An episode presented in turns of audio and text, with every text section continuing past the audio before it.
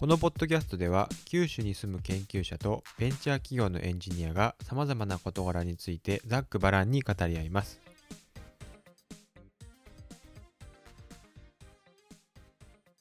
はい、今週もよろしくお願いします。はい、よろしくお願いします。はい。じゃあやっていきましょうか。はーい。じゃあ僕からいきますね。で、僕はそのなんだっけな、NHK スペシャルかなんかがまああったらしいんですけど、まあその4月のはい10日かな、にあったらしいんですけど、それのまあまとめ記事みたいなやつをその前編後編で読んだんで、あの話したいと思います。で、これは何かっていうと、まあ、ABC 予測証明っていうなんかこう有名なその理論をなんか予測した数学者の人がいて、はいでそれがどういうふうにこうその予測がどうなってるかっていうのをこう簡単に分かるように多分動画をされてると思うんですよ動画になってると思うんですよね。で、はいまあ、僕が、まあ、これ文章を読んでいただければまあ話は分かるんですが、まあ、僕が一番こう何に感動したかっていうと、まあ、そこでその引用されてたんですけど、まあ、ポアンカレっていう数学者が、まあ、数学っていうのは異なるものを同じとみなす技術であるっていうふうに言ったようなんですよね。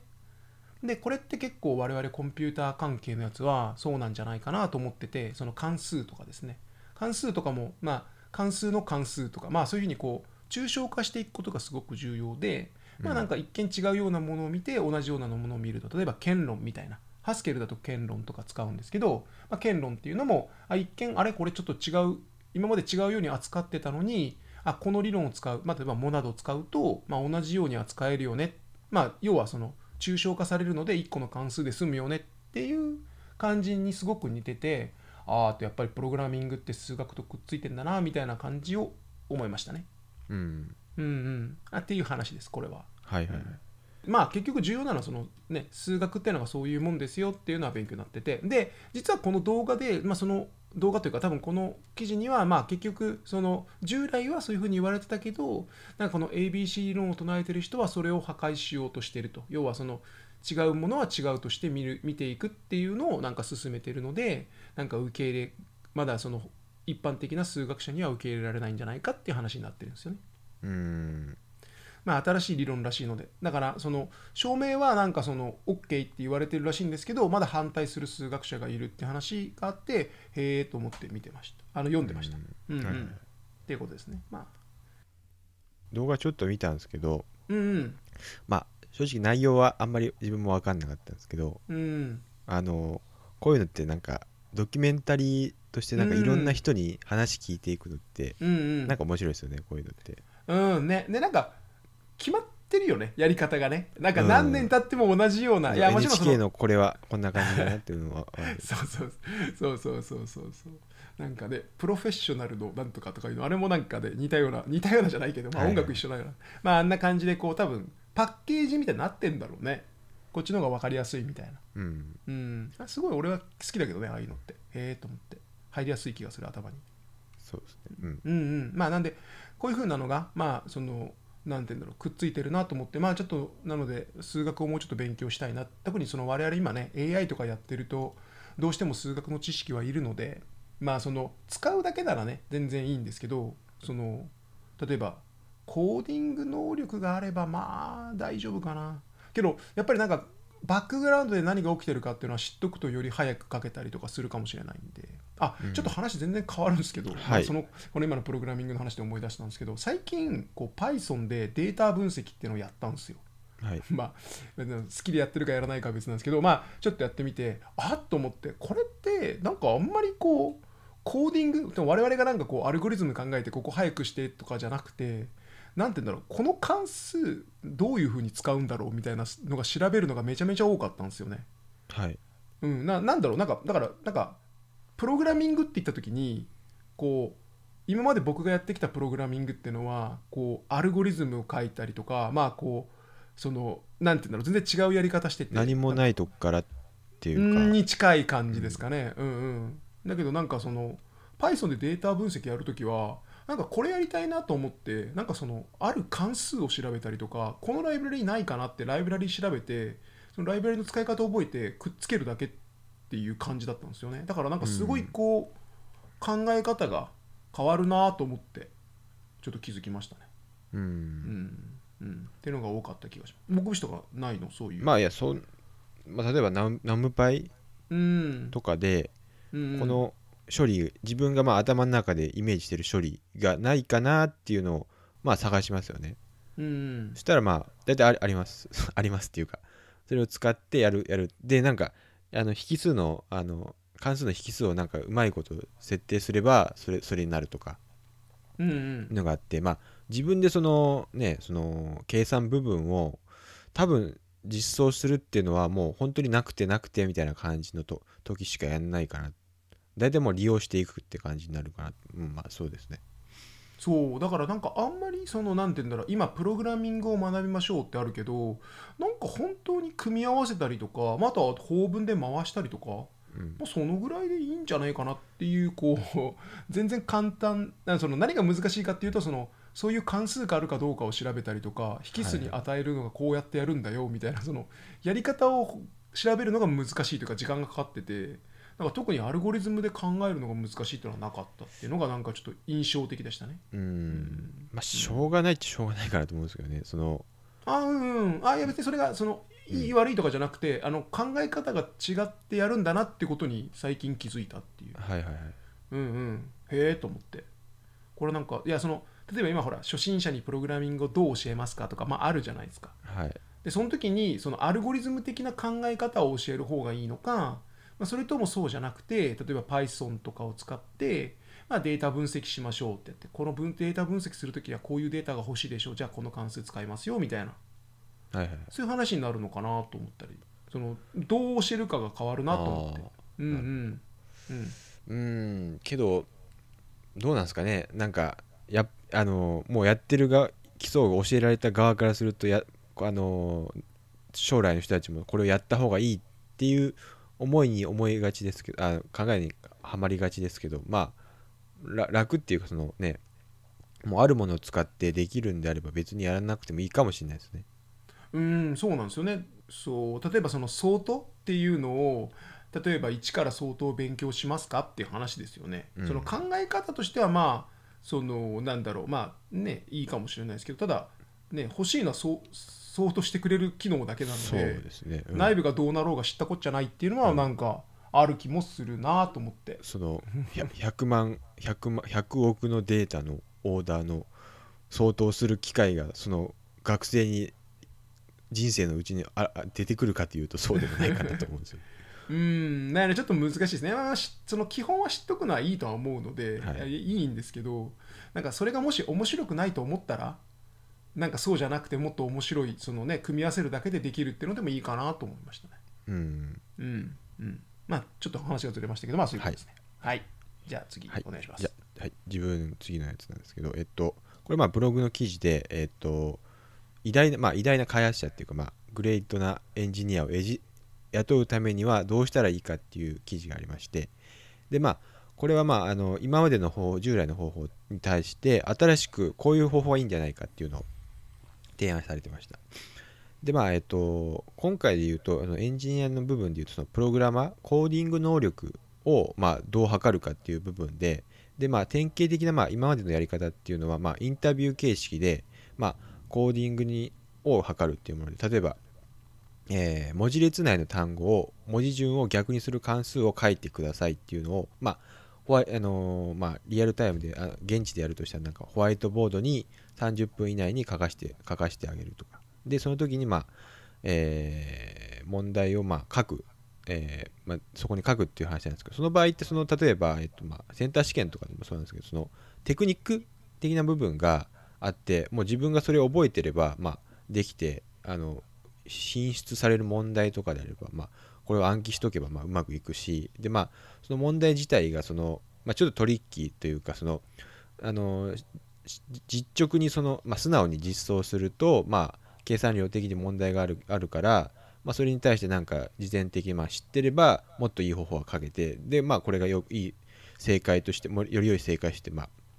見なされると。いうふうになっちゃうと、まあ、あとはまあそのいつもの環境でか、まあ、自分がいつも使ってる ID とかで書いてないし、まあ、普通コード書くときって自分だけで頭の中で考えるだけではなくて、まあ、Google とかスタで検索したりして、まあ、スタックオーバーフローとか見て、まあ、書くよねってことで、まあ、こういう新しい方法を提案してました。でまあこのやり方としてはまあ書くんじゃなくて、えー既存のコード読んでもらうと、えーライティングまあリーディングをまあ重視してるって感じですね。でリライリーディングしてもらうっていう、まあ、作業自体は実際にその開発する場合に新しく書くことよりも、えーコードを読むって方がまあ仕事の割合としてまあ95%あると。でまあそこでまあ書いあの読んだコードを使ってまあバグを修正したりとかまあそれにコードに関するドキュメントを作成したりとかまあそういうふうなのが多いよねってことでまあそこの部分をえーまあ、読むっていう部分をまあ自由してもらってで、まあ、あのコードをまあ実際に、えーテストする際には、まえーまずコメントされたコードを、え渡すと。で、まあ、そのコメントされたコードに関してまずどういう、え流れができてどういう出力が返されますかっていうのを、まああの質問すると。でその質問に対して実際に動かしてみて、まあ、こういう結果になりましたと。じゃあその結果起きた原因はどういう問題があるかなっていうそのインタビューを通してどういうあのなんだろうあの推察っていうかこれはこれはこうだからこうじゃないかっていうのをあの見ていくと。そういうふうにやっていって、まあ、やるっていうのが、まあ、今回あのこのブログで話されてることで。まあそれ以上に、まあえーこの面接、まあ、面接というか、まあ、スキルを伸ばすにあたってあその、えー新しい方法に対してどうやってスキルを伸ばしていいかっていうのは、まあ、趣味でプロジェクトをややってみたりとか、まあ、GitHub の他の人のコードを読んで、まあ、素直に今やってることをもっとやっていっていけばそのコーディング、えー試験との違いがない状態でできるという話でしたね。うん、これそのまあいつもそういうふうなねその結局テストっていうことになった時には、まあ、ある一定数の決められた範囲でその総合的な能力ではなくて個々の能力を確認するしかないっていう感じな気がするんですよね。特化しちゃうっていうか。うん、だからその今言ってるその前提もちょっとよく分かんなくて前提分かんないっていうのは、例えば読むじゃあプログラムするときに95%が読んでるよっていう話になったときにまあそれが当てはまるところもあるとは思うんですけどはい例えばそのももともとでっかいプロジェクトの中に後から入ってくるっていう人たちは、まあ、それは読む従来のやつがあってそれに加えていくので読むっていうのがあると思うんですけど、まあ、例えば僕のように研究職だと、まあ、もちろん読むっていうのもあるんですけどだけど自分で書く方の時間の方が圧倒的に多いんですよねだからね。まあ、シチュエーションによるかなと思います、これは。そうそう、はいシチュエーションによるかっていうのもあるしでやっぱりその例えばですよ、まあ、例え話で言うと、はいそのじゃあ格闘技で強い人を雇いたいとでその時にじゃあ実戦で戦わせずにじゃあこれのベンチプレスやってみてとかじゃあスクワット何回できるかなっていうふうに言って、まあ、その筋肉があるやつは格闘技が強いだろうっていう前提で、まあ、試験してるわけじゃないですか。な言いたいことはそうそう今までの方はいやだから今、はいそのそのその今大久保氏が紹介した記事のやつでも、結局はそのリーディングスキルっていうのを要はその実際の力ではなくてまあそれに近似した何かでやろうとしてるわけじゃないですか。うん。まあだからずれることはあると思うんですよね。いやうんだから僕からしたらなんでじゃあその例えばまあ雇わなくていいですけど例えば1週間とか1ヶ月一緒に仕事してみるとか、まあ、お給料払うけどでそれで合う合わないで切るか切らないかあのそのまま雇い続けるか雇い続けないかを考えた方がいいかなと思うんですけどそっちの方がやっぱコストがかかるからなんですかね。まあ、そうでしょうね。まあ、そのコストの方が高いでしょうね。うーんだからだからその難しいですよねそのだから要はその全体像を見たいのにその1箇所だけからとかまあ1箇所だとしてもまあ複数だとしても複数箇所からその全体像をどうにかして見つけ出そうって考えてるのでこれっていう何ベストな方法はないんじゃないかなって気がしますけどね。それはまあそうでしょう。この人が言ってるだけであって、うんそれがまあ絶対ではないと思います。ああ絶対ではないというか、うんうんうんなのでいやそのいろんな方法が多分また時代によってとかまあもろもろ変わるんだろうなって気はしますけどね。うんまあ多分これを言言いたいのは多分今までのやり方っていうのがもうより特化しすぎてるからっていう部分で言ってるのかもしれないですけどね。うんうんう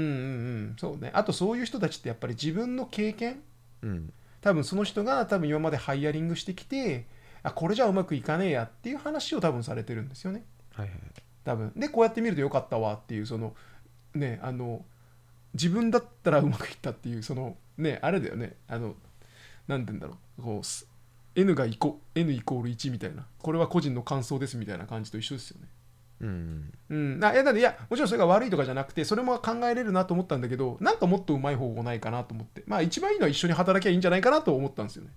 多分これは、まあ、読んで、まあ、どう思いましたかっていう部分をと取って解いてもいるのかなと。自分が書くんじゃなくて、まあ、このコード読んでどう思いましたかって、まあ、自分のコードっていうのは自分がまあ作ったものなんで、まあ、自分のまあうん。表現そのまま出るんですけど他の人のコード読んだ場合にうんどう思うかとかここはどうしたらどうすればいいかとかまあ、うん。そういう部分でまあ取れる部分もあるかな、まあ、逆に言うともう両方やってもいいかもしれないですけどね。うん。書くのも読むのも。うんうんうん。そうですね。だからそれがむねそういうのはなんかその全てにおいてねなんかその指標のやつがそうかなと。でなんでそんなこと言ってるかっていうとまあ実は僕もまあ研究職なわけじゃないですか。で研究職で、まあ例えばその学生さんが能力があるかを見るときに、まあ、大抵大学だと GPA っていうのを使うわけですよねはい。で僕はもともと GPA とかあんまり関係ない。まあ一応相関はあるにしてもまあそこまで関係ないと思ったわけですよ。GPA が高いからといって研究ができるわけではないし、まあ、かといって GPA が低くてもまあできるとかまあそういうのはあるなと思ってたんですけどで最近こういろんな人と話しててハッとしたのが、まあ、GPA っていうのはまあ確かにそれで研究能力があるっていうのは分からないけど努力できるかどうかっていう判断にはなると。ある点数以上だったら。うん。うん、例えば GPA 例えば 2. 点なんぼ、まあ、要は、まあ、てか3以上だったりすると、まあ、ほとんどの成績が U 以上なわけですよね。はい。なのでそれってまあ普通に生きてるだけじゃ取れなくてやっぱり努力してしないと取れないわけですね。勉強頑張るっていう。だから頑張れるとか努力できるっていうまああの最低限のチェックはできると。うんいう話をその人がされててそれはそうだなと。すごいおーってこうまさにこう納得いった感じでしたね。だからその指標をどう使うかですよね。その指標を持って研究ができるっていうふうに判断するのかそれともそれをもって努力ができると判断するのか。だからこのあれもリーディングができるからといってまあ何を取ってるかですよね。だから。大きく見るんじゃなくて、まあ、ちっちゃく見ればこの人は読めるんだっていうのは分かりますよね。それでまあこう、うん、いいコード書けるかどうかは別の話だけどっていう。あと働いてて一緒に気持ちいいかとかは分かんないけどっていう、まあ、いろんな指標があるじゃないですかその多分あれは、まあ、確かに。まあうん、GPA の話で言うとなんかうん最初の方はなんか、うんあの大学の先輩から過去問がもらえるかどうかで変わるから クソやなって俺思ったんですよね。であと、うん。まあ つまんない授業はもうなんかいいかなって思う時もあるんでまあうん。そこをまあ耐えれ耐えれるっていうのはまあいいのかもしれないですけどね。そう。ですね。そうですね。僕もけど今研究職やってますけど僕は GPA が多分1ちょいぐらいですね。1っすか？1何ぼかぐらいだと。いやその科でいいと思ってたんではいはい。僕教職も取ってたので教職取ると自由の科目がめっちゃ増えるんでそんなに勉強できないですよね。まあ、はいはい。その通ればいいみたいな感じになっちゃう。てかさらに僕はあの専門コンパイラーですけど大学の時僕コンパの授業落としてるんで。だからっていう自分のそのいや僕自分の経験があるからあんまり GPA 関係ないかなとかもういろいろ思ったんですけど、まあそれはまあやっぱり N イコール1でやっぱりねあれなってしまうんですけど、まあ、けどよくよく考えたらまあその言われてああと思いましたね。あそうか確かに努力できるっていう発想もあるなと思って。あうん。まあ、なんでその、まあ、難しいってことでね そのはい。指標を作るのは難しいなっていう話なんですけど結局は。あなるほど、うん。まあちょっとうん。この話ちょっと別の話なんですけど、えっと、うんなんか大学自分が行った頃になんか英語の TOEIC の試験かなんかがあって、うんうん。で一回なんかめちゃくちゃ腹痛くて、うん。あのほほぼトイレにこもっててなんかめちゃくちゃ点数低かったんですよ、うん。でもともとまああの自慢じゃないですけどて自慢ではないんですけどちょっと点数高めだったんでその時低くて、次なんかめちゃくちゃまあ300点500点300点ぐらい違いがあったんで、うんそのあその後なんかしあの大学からなんか表彰を受けてめちゃくちゃ英語の成績が伸びましたねっていう表彰を受けたんですけど 単純にあのトイレ行ってる時とあれでもう変わってるだけっていう。いやーそれね。だそれが分かんない。そう。だハックしてやってるから。そうそうそう。バックが分かんないですもんね。いやもしそれで表彰されるっていうことがもしそれで分かったら、うん。それをそのトイレに行くってのは、まあ、今回はその仕方なかったことじゃないですかはいはい。けどそれをわざとやるやつも出てきますもんね絶対に、まあまあ分かるんであればそうですね。そうそうそう。だからやっぱりその 偶然でやったんですけどね自分は。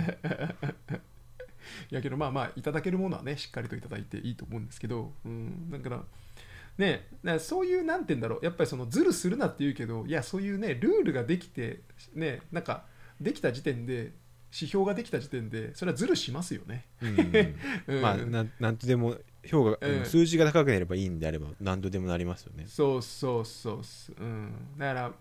我々もね、まあ、そういういろんな指標があって研究者も指標があるんですけど例えば研究者でもありますよね。その論文の本数が重要だってなるとその中身の正確性とか自分の興味とかなしにいかに論文が出せるか簡単にはい。効率よく論文出す方法っていうのが多分みんなその研究したいっていう方向ではなくて効率よくだからその